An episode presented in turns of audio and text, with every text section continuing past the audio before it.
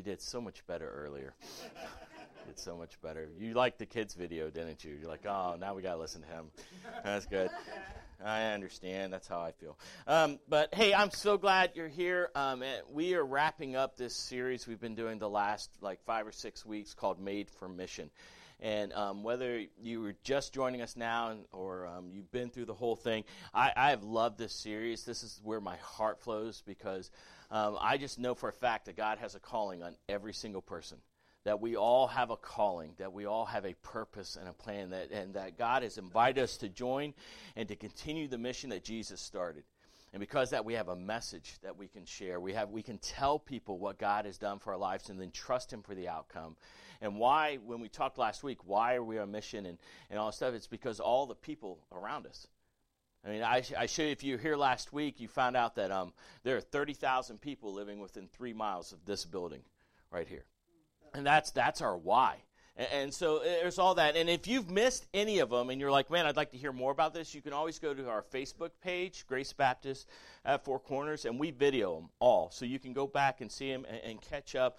Um, but this morning, I, I want to kind of just wrap this whole series up and everything. But I have a question for you. With a show of hands, who knows their grandparents' first name?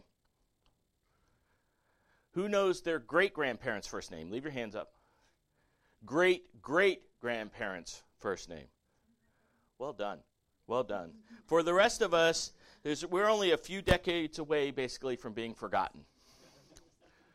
Welcome to church. We're dismissed. No, I'm not. I'm not going to leave you there and everything. But, but I mean, the, the idea that it is that that name goes on. But this morning, what I really want to talk to you about is that God's calling on our lives, this calling we have been talking about for weeks and weeks, is bigger than our lifetime. Listen to me when I say that. The calling that God has placed in our life is bigger than our lifetime. It's bigger than just you and me and what we do in the amount of years that God's given us, that it stretches beyond all that. And I want to show you how and why that should be as we talk about this idea of being made for mission and this idea that we are called not only to be on mission, but to bring someone with us as we're going on mission. So if you have your Bibles, turn to Luke chapter 8. If you don't have a Bible, we have them spread out around. You can grab them. If you misplaced or you don't have yours and you like our version, put your name in it. That's our gift to you. If you'd rather use an electronic device, we have Wi Fi here. Just find the GBC guest and type in find more, and you can follow along with that. Um, but as always and forever, um, I'll never stop saying it that these are the only words that matter this morning. I, I can't I can't emphasize that enough every single week. These, these are the only words that make life change. These are the only words that, that change hearts and, and change destinies. My words mean absolutely nothing compared to these words. And so if you don't hear anything else, I want you to hear these words. It's the only authority I have to be here. It's the only authority we have to be a church. And so, out of respect for that and out of acknowledgement of that, I'm just going to ask if you'll stand with me as we read God's word this morning. In Luke 8, starting at verse 40, it says, When Jesus returned, the crowd welcomed him, for they were all expecting him. Just then, a man named Jairus came. He was a leader of the synagogue. He fell down at Jesus' feet and pleaded with him come to, his, to come to his house, because he had only one daughter, about 12 years old, and she was dying. And while he was going, the crowds were nearly crushing him. A woman suffering from bleeding for 12 years, who had spent all she had on doctors and yet could not be healed by any, approached from behind and touched the end of his robe Instantly, her bleeding stopped. Who touched me? Jesus asked. When they all denied it, Peter said, Master, the crowds are hemming you in and pressing against you. Someone did touch me, said Jesus. I know that power has gone out from me. And when the woman saw that she was discovered, she came trembling and fell down before him. In the presence of all the people, she declared the reason she had touched him and how she was instantly healed. Daughter, he said to her, your faith has saved you. Go in peace. While he was still speaking, someone came from the synagogue leader's house and said, Your daughter is dead. Don't bother the teacher anymore. When Jesus heard it, he answered him, Don't be afraid, only believe, and she will be saved. After he came to the house, he let no one enter with him except Peter, John, James, and the child's father and mother. Everyone was crying and mourning for her, but he said, Stop crying, because she is not dead, but asleep. They laughed at him, because they knew she was dead. So he took her by the hand and called out, Child, get up. Her spirit returned, and she got up at once. Then he gave orders that she be given something to eat. Her parents were astounded, but, then, but he instructed them to tell no one what had happened. Will you pray for me? God, I thank you for this morning. God, I thank you for this whole journey that you have brought us on these last few weeks. God, the idea that you have called us to a mission, a purpose. God, and it is bigger than us. It is bigger than this church. It is bigger than every individual here. God, it is bigger than our life. Father, I just pray this morning that you would speak to us. God, that these would be your words and not mine. God, that you would hide me. God, that you would change us, that you would challenge us, God, encourage us, Father, that we would be different as we leave this morning, that we would just be empowered and emboldened to live this mission that you've called us to. Father, I pray for ears to hear, for hearts to respond, and for the courage to live it outside these walls. God, that we would be the church everywhere we go. And that, God, things would happen today in such a way that you're the only one that can get credit, you're the only one that gets the glory. God, bring revival and start with me. Uh, Father, just have your way now. Move in our midst. We pray it all in Jesus' name. Amen. You may be seated. So, we've been on this entire journey for the last five weeks um, about being made for mission and what that looks like and, and who we're called to and what our message is and what that mission is and, and, and all these things. But today, I just really, really want to tie it all together.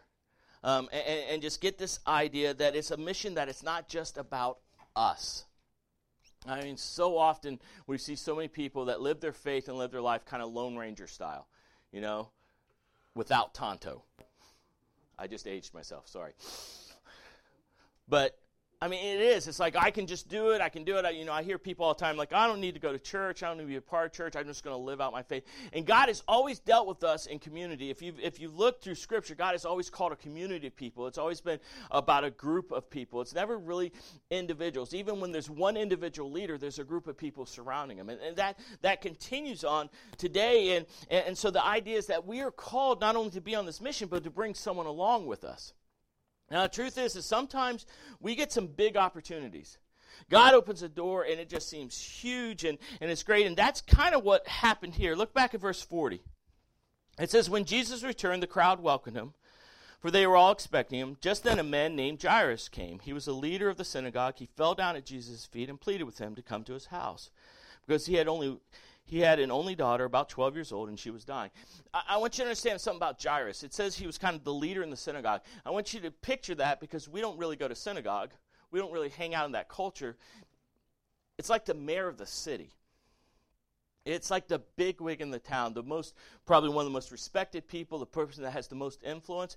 And so you, you got to imagine, like, wow, what an opportunity for Jesus and his disciples and his followers to really kind of get some some steam and some headway in this movement that they started in his preaching because man if we can change like this guy and he believes man the whole city's going to believe and it goes on and on. And so there's this idea of this huge opportunity that goes on.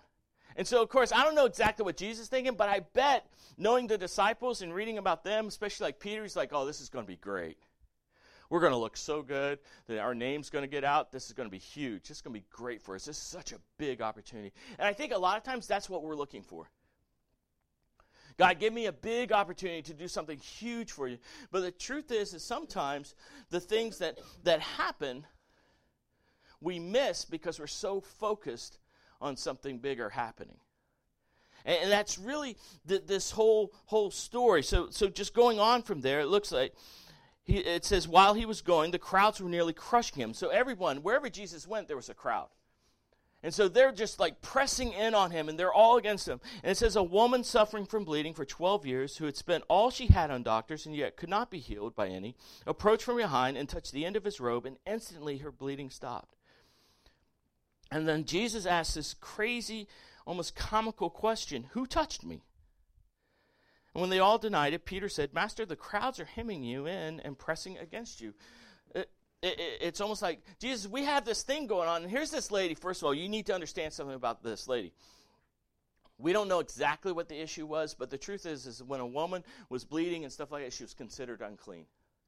This, this woman was, was cast out probably from her family. She couldn't hang out. And, and no one could touch her. No one could like be with her and thing because it would make them unclean. So she was shunned She couldn't go to synagogue. She couldn't go to church. She couldn't hang out in the women's group. She couldn't do it. And so she probably felt really hopeless. And I want you to picture the courage of this woman, too. That everyone in that town knows her. They know all about her. It's small town. So, how many of you grew up in a small town where everybody knew everybody's business? It's like living in a fishbowl. So, I, I grew up and I have a family and stuff, and I was related to everyone. They were all my cousins. It was scary at sometimes. I was at college. I met a girl, and we're like, hey, we should go to one of these formals. And I found out, like, wait a minute, you're my cousin. No, because they're everywhere. And everybody knew everybody's business. And so they knew her, and the courage of that, that she had, to, it said the crowd was pressing in on Jesus. So there's a huge crowd. So she had to push through. Can you imagine the stares? Can you imagine the comments? Why are you here? Get out of here. You're dirty and the courage it took for her to go. And then Jesus says, Well, who touched me? And here's Peter. I love Peter because I think we're going to hang out in heaven a lot because open mouth, insert foot. That's Peter. That's me most of the time, too. He looks at him and says, Jesus, there's a thousand people here. They're all touching you. What do you mean, who touched you? Shh, we have important business here. The leader of the synagogue here, the main man asked us to come. Who touched you? Who touched you? See, the problem is, I think we get so focused on something big.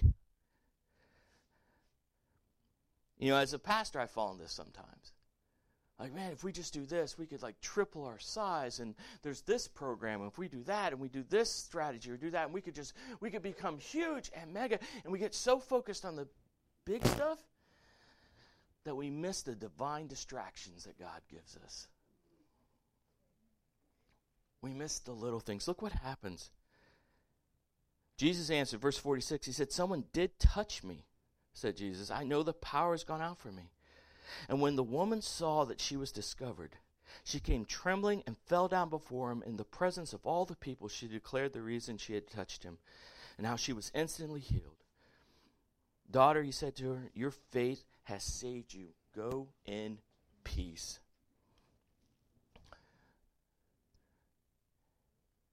No one is ever too small, too insignificant for Jesus not to stop. Isn't that good news?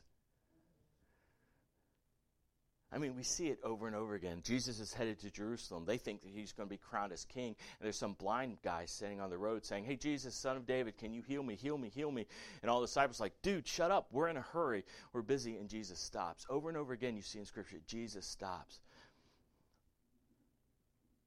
And I think so often we get so focused on something bigger that we miss these divine distractions that God said, Here's a moment. I was I was at, I did my job in security last night. I was at Universal Studios, and there was a memorial service. Some one of our team members passed away, um, kind of a big wig, and they took an entire club and they had a memorial service. And my job was basically to stand there for four hours and just say, "Are you part of this?" No, sorry, keep moving. you know, people are nosy. By the way, I had more people come up. What's going on there? It's a private event. What kind of event? Private. It's in the name. it means I'm not going to tell you. Oh, it's a wedding. It's a private event.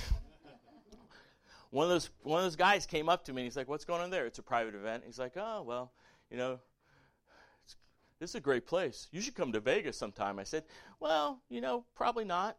I like my marriage. I like my life, and so probably probably not." He's like, "Oh, it's all about choices." We started having like a 10-minute conversation between choice and God's sovereignty and everything just sitting there talking about God's love and his grace and his power and what happens if I was focused on my big job? Divine distractions. And I bet we get them every day if we'll just pay attention.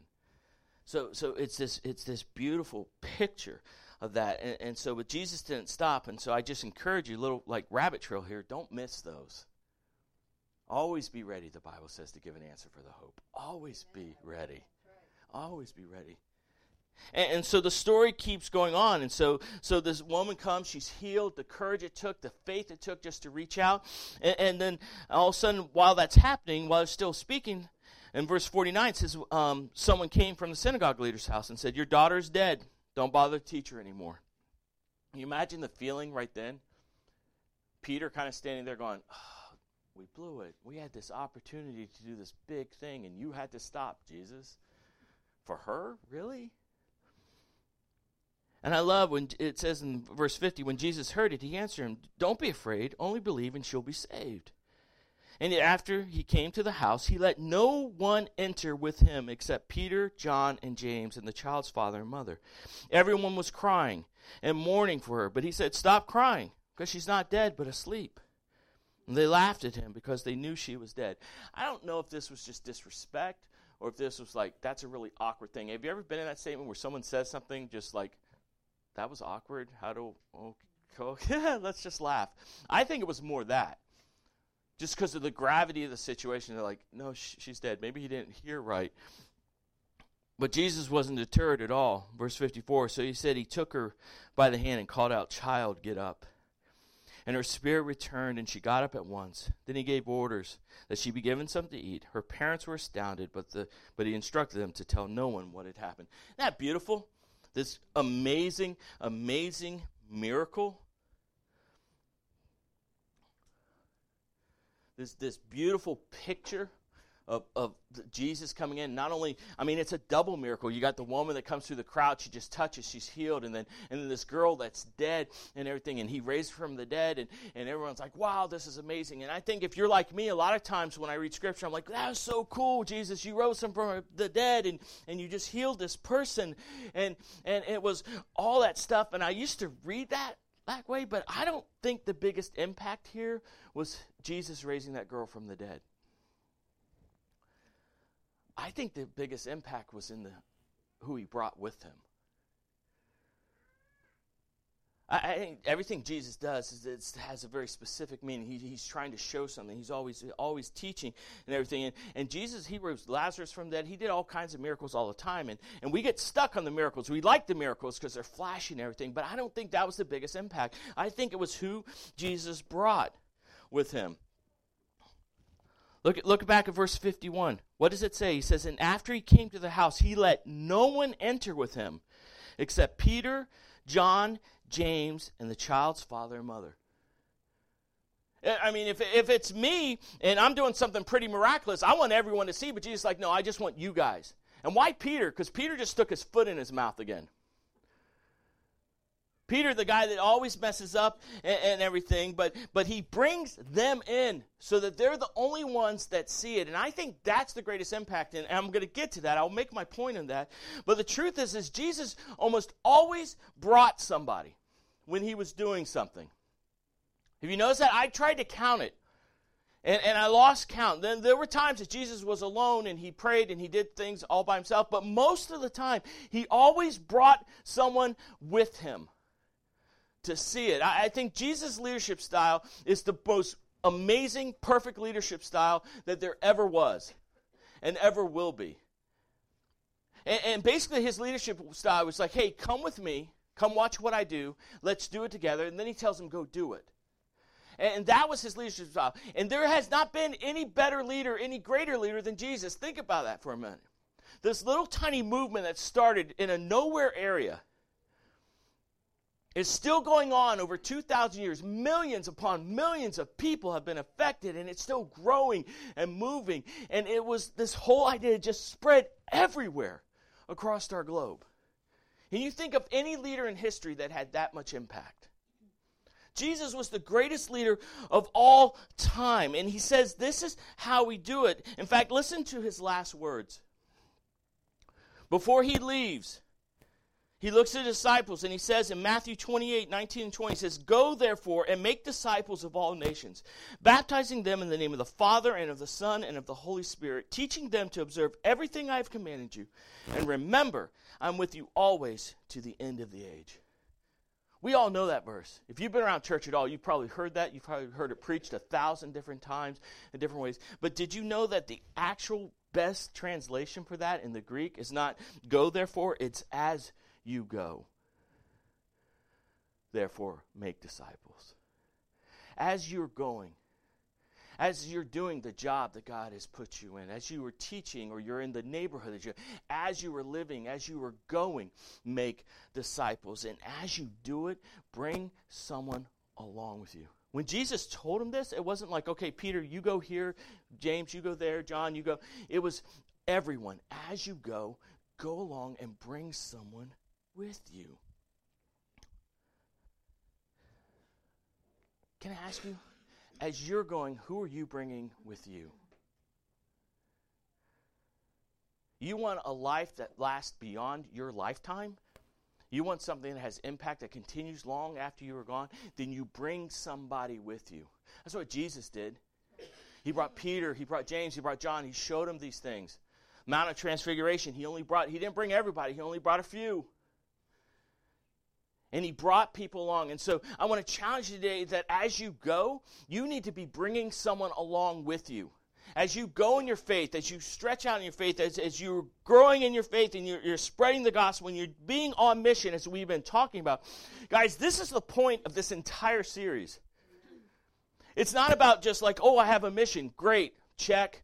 I have a message. Check. I know who I'm supposed to be. But it's the idea that that mission continues on because somebody took us along at some point.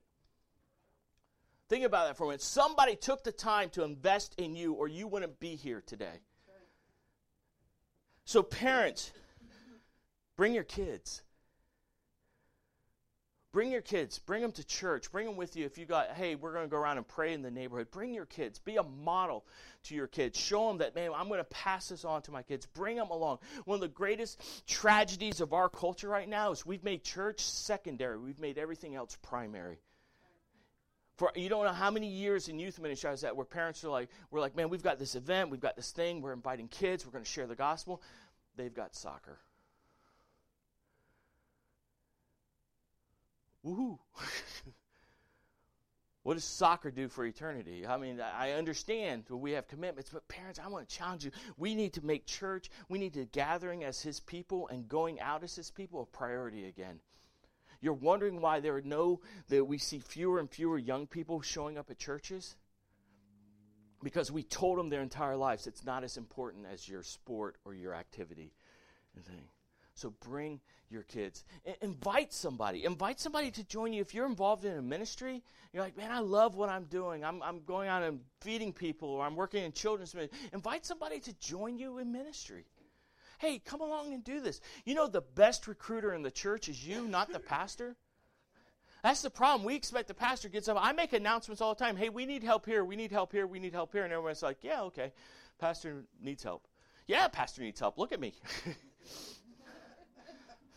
this is what you got. Yeah, I need a lot of help. Best recruiter is you when you're involved in some type of ministry and say, hey, would you come along with me and do this with me? as you go. Invite somebody to your home group. Invite somebody to church, for goodness sake. This was devastating to me this week. On average, we invite zero non Christians to church every year. Literally, the number was so low, they rounded just down. It was easier just to say zero. as you go, invite people on this journey with you. Share your life with you. See, the problem is, is I think we make excuses. We look at people and say, they're not ready. They're going to mess up. This is going to be embarrassing. You don't know that. Stop assuming. Listen, one or two things are going to happen if you invite somebody to come along with you in your faith. Either, either they're going to surprise you and like, wow, they are really squared away. They're amazing. Look at how great they are. Or they're just going to totally mess it up. By the way, either way, God redeems. Amen. Some of the greatest lessons we learn is when we fail. The greatest things we learn about God is when we try something and we mess up and we fail, and God shows us, here's a better way. You and I aren't called to judge who is equipped we're just in call to invite as we go. Right. Just come along with me. Come along with me. Invite them to church. If they don't like this church, then come and talk to me. We will find them a church where they can fit in, where they can be in covenant and they can be serving and everything. Because that's more important to me. Yes, I'd love to see our church grow and expand and, and get more stable and all that stuff. I love that stuff, and that's my heart now. I want to see it happen. But I want to see more of those 30,000 people are standing there somewhere hearing the gospel And if it's not here, it's got to be somewhere else. And if, if you need to go, like, hey, Pastor, I'm taking Sunday off because I'm going to take my friend to this other church, yeah, I'm going to be a little hurt, but I'm going to be okay. because we invite them as we go. No matter what we think of the people, God still uses them. God still uses them, and so we invite. In fact, look what happened. Jump over to Acts chapter 9. Peter, who put his foot in his mouth all the time. Listen to this story. Look at verse 36.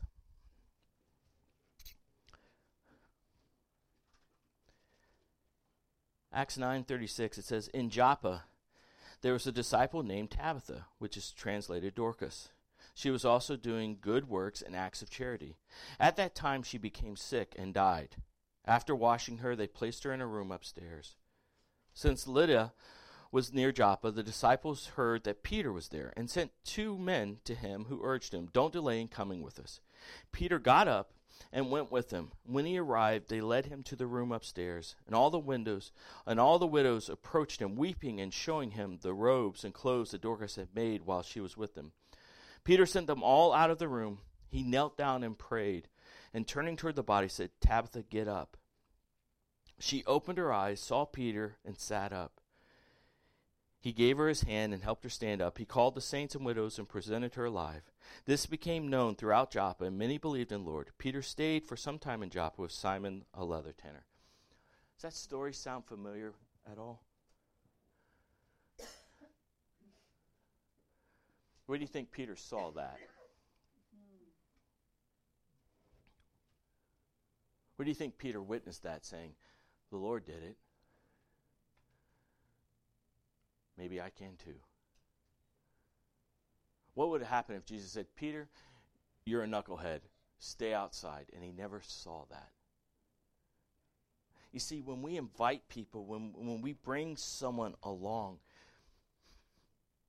they see what's possible. Listen, I'm not saying you have to be perfect and you have to be like a super saint or any of that stuff. I mean, show them, show them the good stuff, show them the bad stuff, show them it all.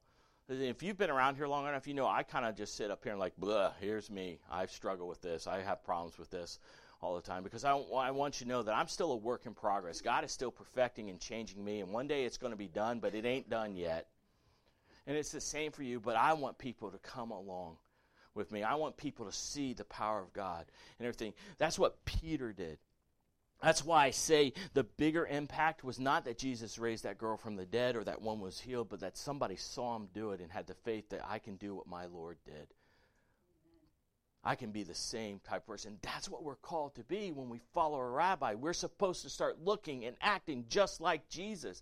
Every year we should grow closer and more like them. Listen, if you are not the same, if you, one year ago today, if you are not any closer to Jesus, any more like him than you were one year ago, then we need to talk because there's a problem. Because every year, every day, we should be coming more and more like him because he invites us to come alongside him. And we do that. Just like him, we invite other people. I mean, that's what Paul said, for goodness sake. Paul looked at him and says, Listen, imitate me as I imitate Christ. And he brought people along, Timothy and Titus and all these people. He brought them along and they saw, and the church spread and grow. How do you think this thing last, has lasted for over 2,000 years? Because we've invited other people to come and be a part of this and come and be a part of our faith walk so that their faith walk happens. Listen, there's only one thing that you and I are going to take into eternity, and that's people. I don't care how much is in your bank account. I don't care what's in how many degrees you have, all that other stuff. The only thing we take into eternity with us, we don't even take our clothes. We're getting a new robe. is people. It's the only thing we take. That's the mission we're called to. To bring others along with us. I want to introduce you to an idea this morning as we kind of wrap this whole series up. It's called Yes on the Table. I want to ask you this morning whether you're a visitor, you're a tender, you're a member, you've been here since the beginning, I want to ask you are you willing to say yes? God, I don't know who, I don't know what, I don't know how, I don't even know when, but I say yes to be on mission. I, I say yes that I will invest in other people. I will invite people to come along with me. I will, I will share what you have done in my life. I will, I will say yes. No matter every opportunity, I will be ready. And I say yes. Are you willing to say yes this morning? Because it's more about just someone preaching on a stage. It's about us investing in one another. It's about us investing in the people out there. They need to see Jesus in us so they hear Jesus from us.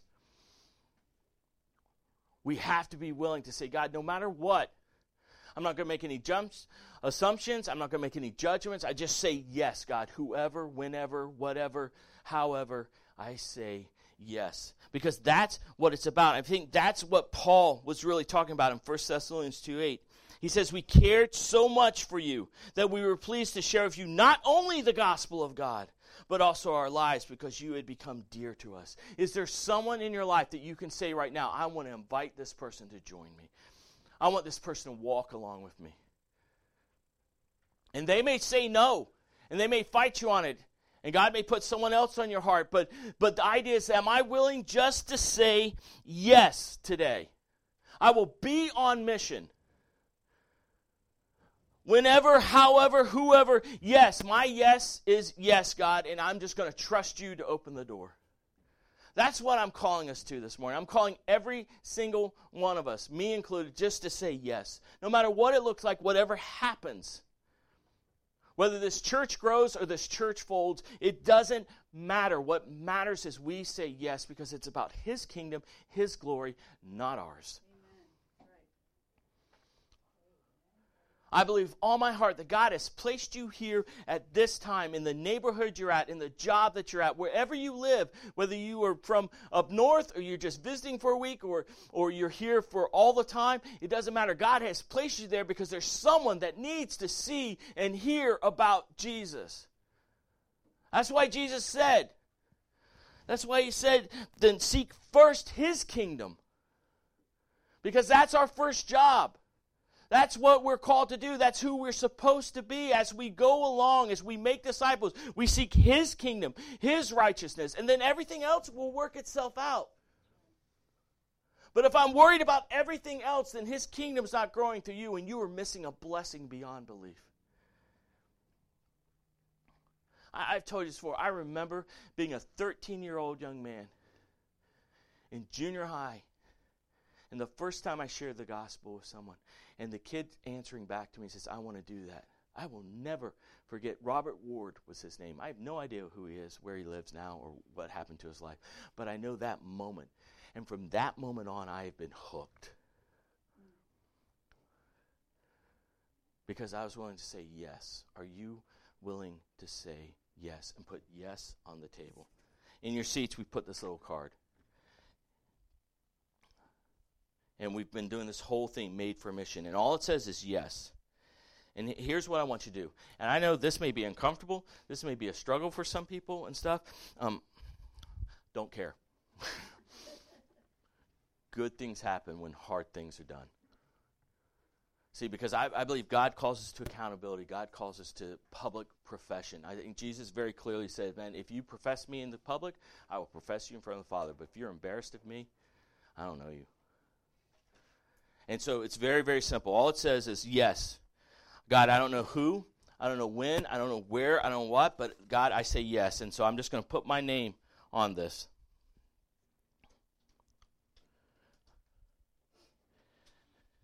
And maybe right now, God is already putting someone on your heart saying, Man, who can I invite to come along with me? I've got a list of like 10 people that are lost as lost can be. I work with them, and I'm like, man, it'd be awesome just to have more conversations, just to bring them along to kind of do that. And, and, and so I'm going to say, yes, God. And this is who I think you're calling to. And then I challenge you this morning when our response time begins that you fill that out, you get up, and you put your yes on the table. I know it'd be easy for you just like, hey, I'm going to take this home, I'm going to pray about it, and then I'll see how God leads and everything. And that's awesome, but no, not today.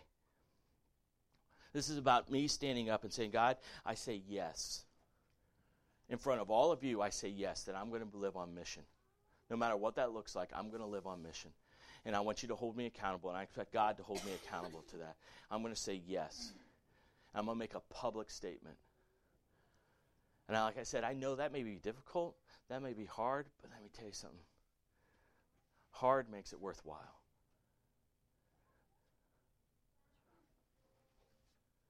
because nobody's going to sit there and judge you. Nobody's. Gonna, I'm not going to sit there and go like, "Oh, who, you didn't put a name down." You no, I'm going to look at this. I'm going to pray for you every single day. God, continue to put them on mission.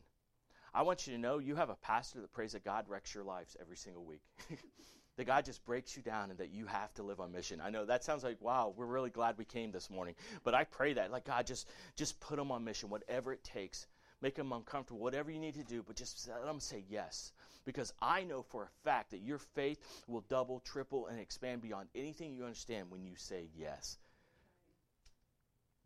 Because it's not just about Jesus being Savior, it's about Him being Lord. It's about us saying, I surrender.